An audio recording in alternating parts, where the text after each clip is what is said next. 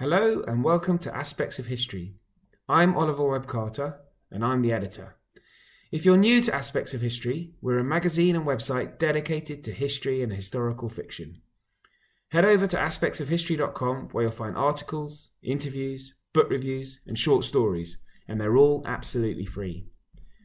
Our magazine is at the insanely cheap price of under a tenner for a year's subscription, and that's under a tenner in American as well.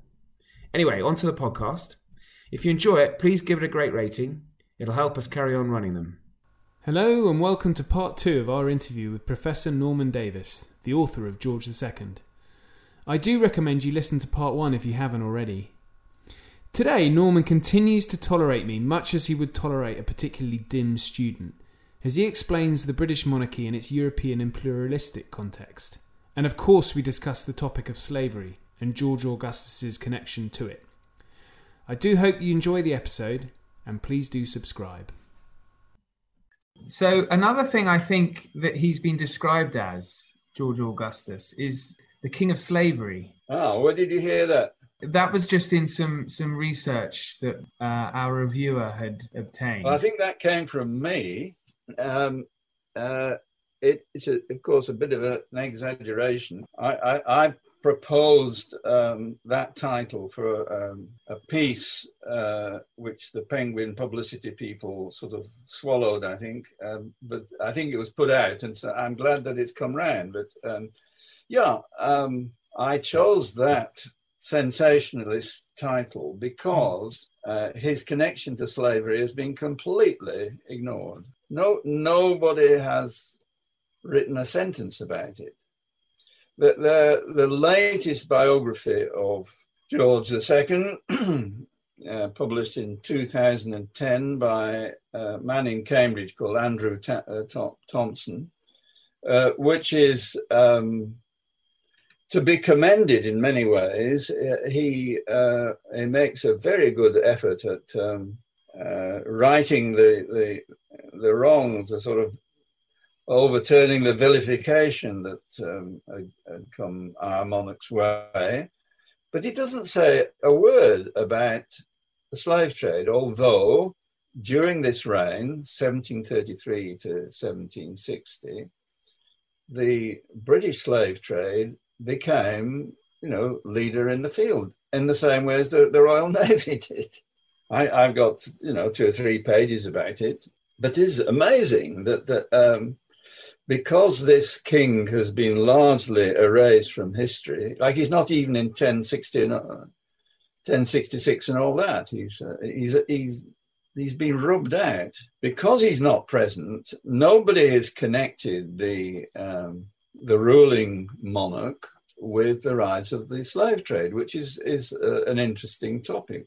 And what was his relationship with it? Well, he, he was governor of the South Sea Company which was at the heart of the slave trade. It all came from the Treaty of Utrecht when uh, Britain secured this monopoly on on the uh, you know the asiento on the um, the trade with Spanish colonies, an important part of which was a trade in slaves from Africa to the Caribbean and South America, and the company uh, created for that was the South Sea Company, which was the object of this mad um, um, speculation.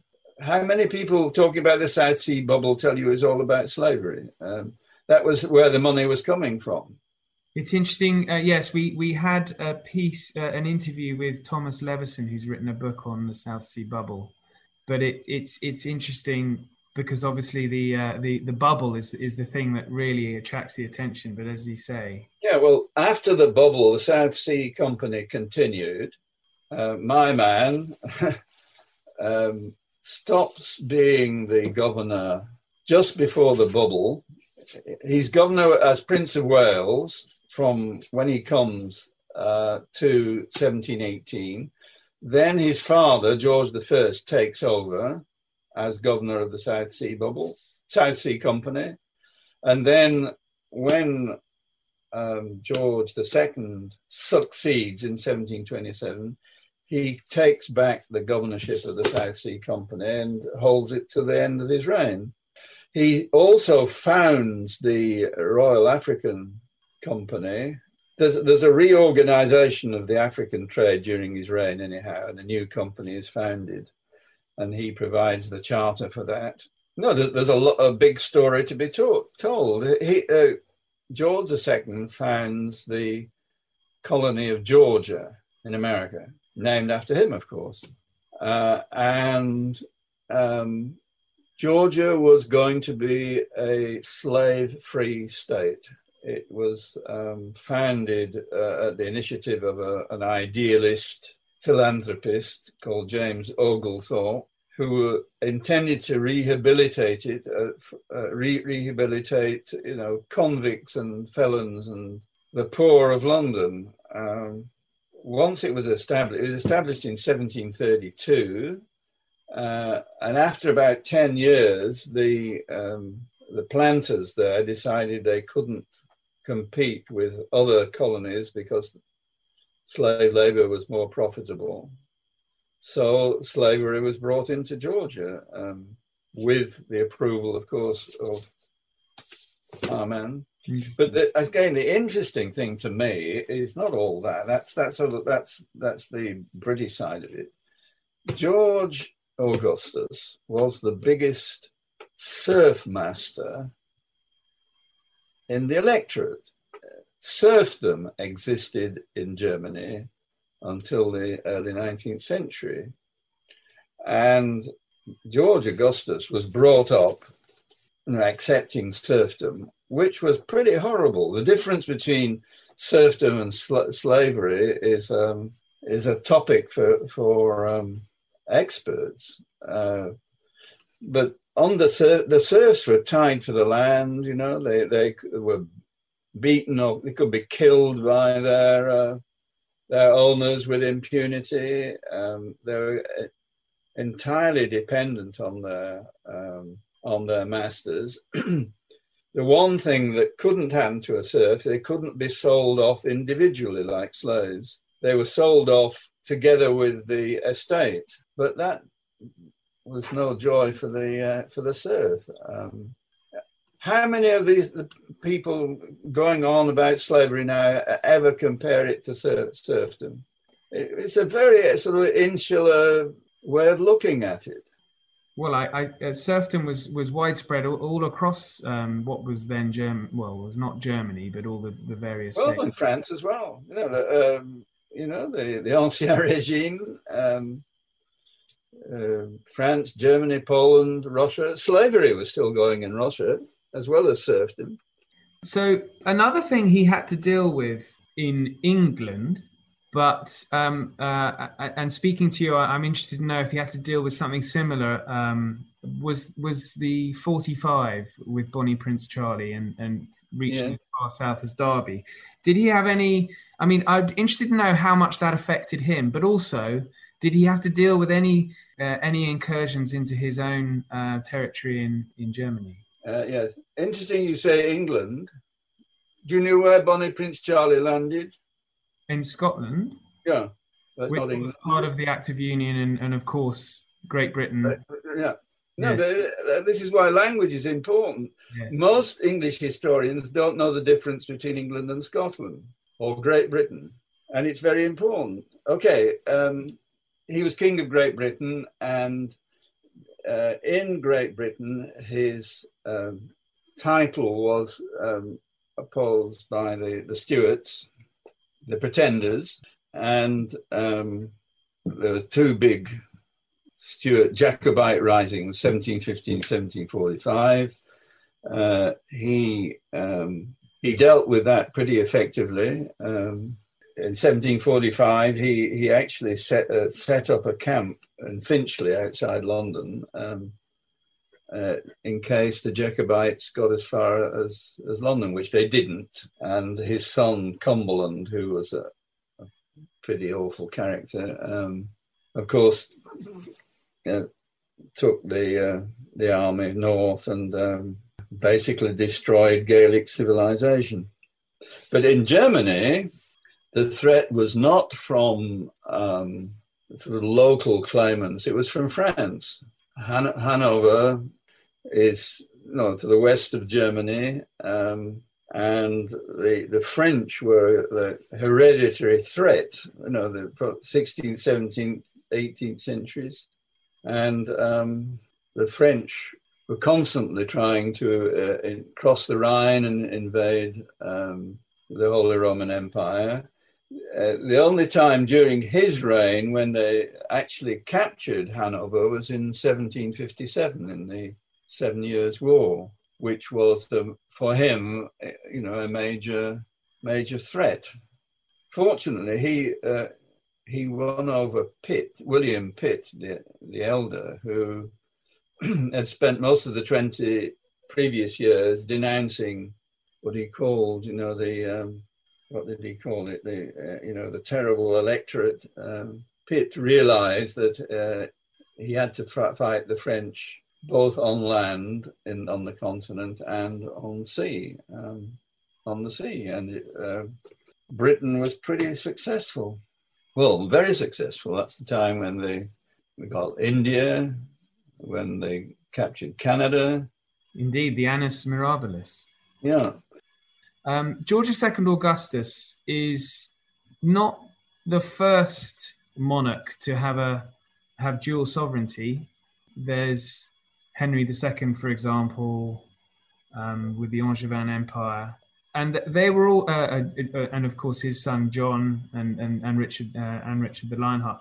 The, these kings were always accused of caring more for their ancestral homelands than they did for England. Was that a, English, yeah? was that an accusation that? Um, well, it's a bit of a joke to my mind. Um, I, I say to have multiple crowns was the norm.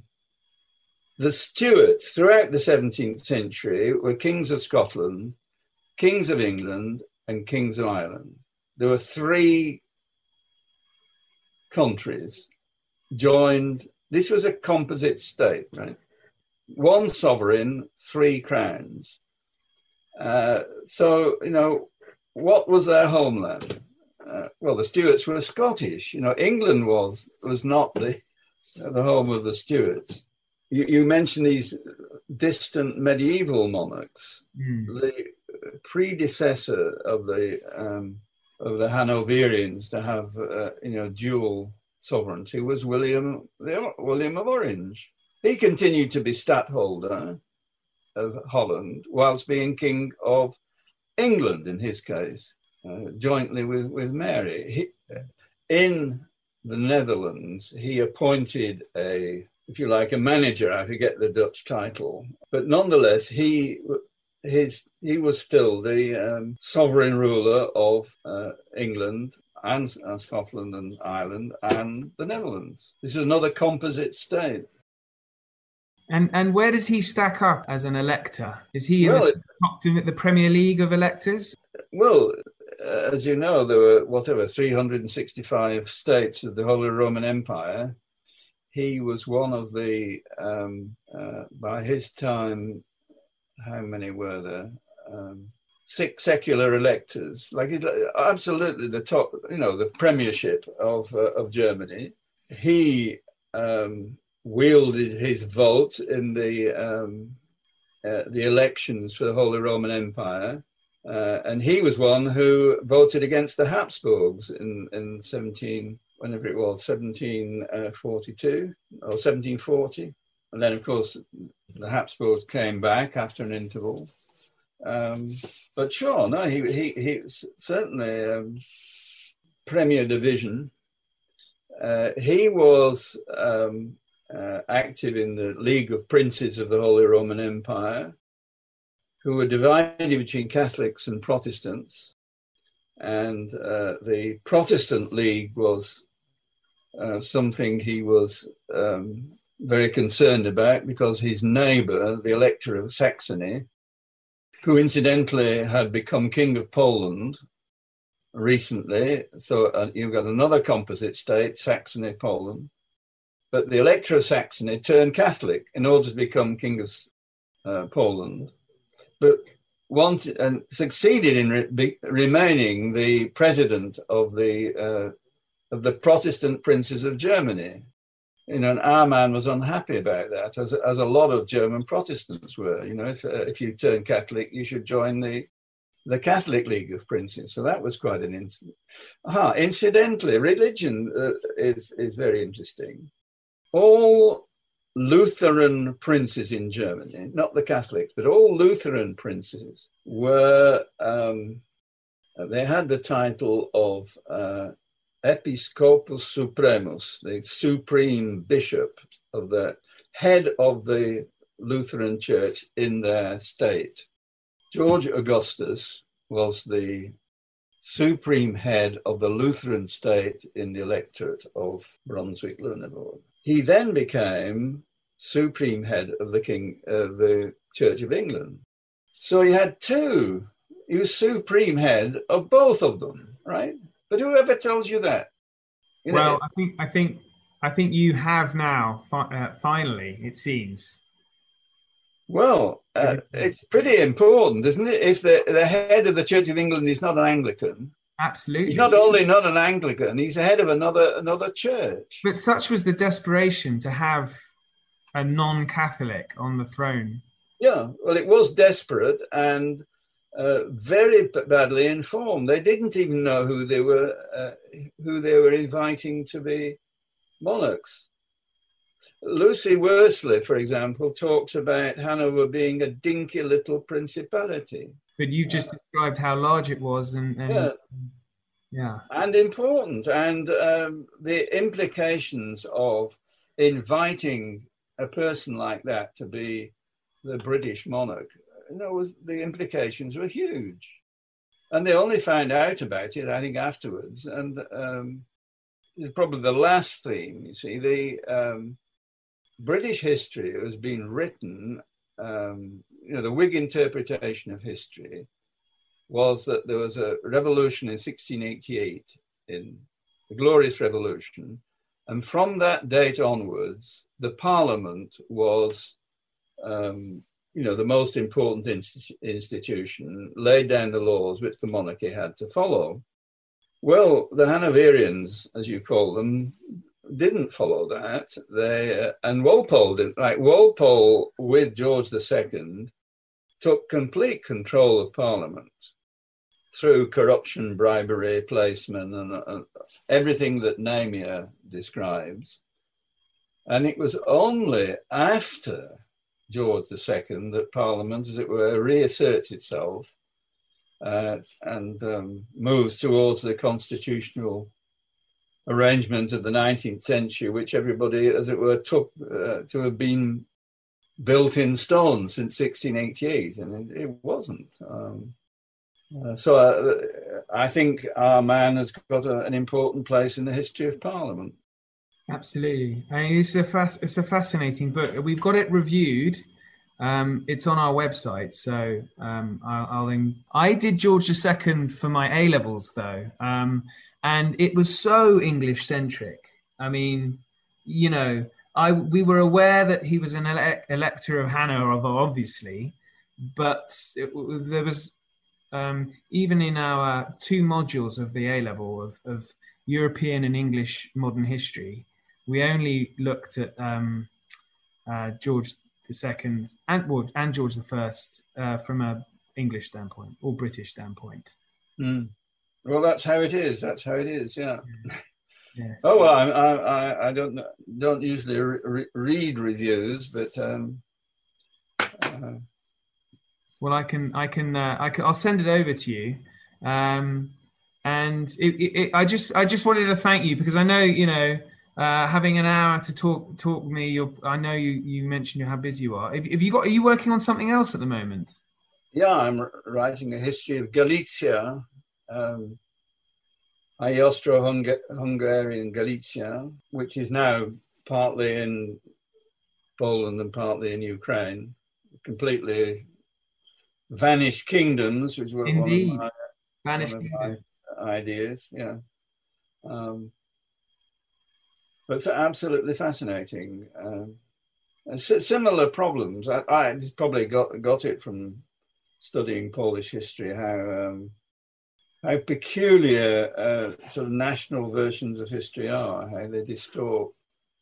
And English history, in particular, is very nationalistic. The, uh, I, I, suppose um, we're all looking back at, at, at the past from our um, f- from the country as it is today. Mm-hmm. I guess assuming that you know um, it was like country as we think it is today. Yes. Yeah, well, that's true. That's true. I mean, you wouldn't believe it from um, my accent, but um, um I, I'm uh, I've got a lot of Irish in me, um, so right. I certainly appreciate the English centric view of, of history. It is very frustrating. Well, I, I've got a lot of followers in in Ireland. Um, uh, um, in fact, I gave a, a, lecture, was it last week, to the city of Armagh, which was fascinating. Um, it's not some, I don't know a lot of the, the details, but um, just a matter of being aware of how um, biased um, historical narratives can be, uh, and the, the language that the, if you, if you don't get the language straight, you, you can't think straight about it. Well, I think, I mean, that's probably, you, you've got that impression from some of our questions because they come from, certainly on my side, from being educated in an English school by an English teacher. That's what history should be. It's about showing how the past was different from the present. Uh, as you yes. say, a lot of people start with these fixed ideas about the world as they would like it to be and then project it into the past. Well, Norman, I think that's a great way to end it. Thank you very much for your time, and I've certainly learned a lot. Good. All Thanks the best. So Thank you. Well, there you are. Hopefully, you can now confidently discuss the Hanoverians, or, as we should call them, the Brunswick Lüneburgs. Coming soon, we have Tessa Dunlop discussing her new book, Army Girls The Secrets and Stories of Military Service from the Final Few Women Who Fought in World War II. Now, this is an important subject, and Tessa has done fantastic work in ensuring women who served during the war are given a voice. We also have Anne O'Brien talking about her new novel, The Royal Game, a story of romance, bloody violence, and the Wars of the Roses. So do subscribe and give us a great rating if you can. Thank you, and good night.